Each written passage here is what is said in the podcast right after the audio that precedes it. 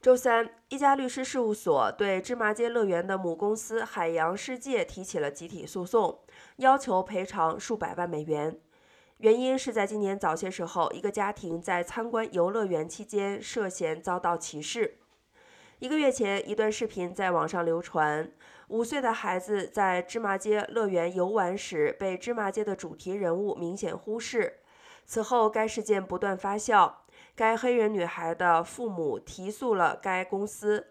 根据律师的说法，这起诉讼是代表任何其他黑人家庭，或者是认为他们在芝麻街广场受到歧视的人提起的。芝麻街广场周三晚上回应了这起诉讼，称他们将审查代表伯恩斯公司提起的所有诉讼。